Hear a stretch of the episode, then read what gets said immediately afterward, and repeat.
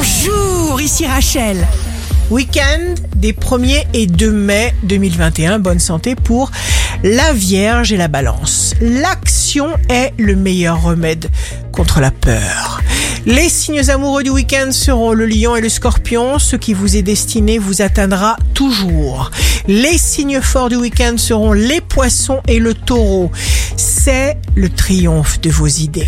Ici Rachel.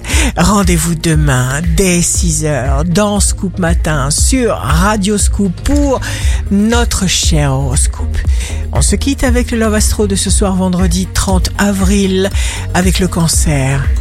Je vais te faire une confidence, toi, à qui je voue une passion immense, toi à qui sans cesse je pense, plus qu'une évidence, tu es devenu ma providence.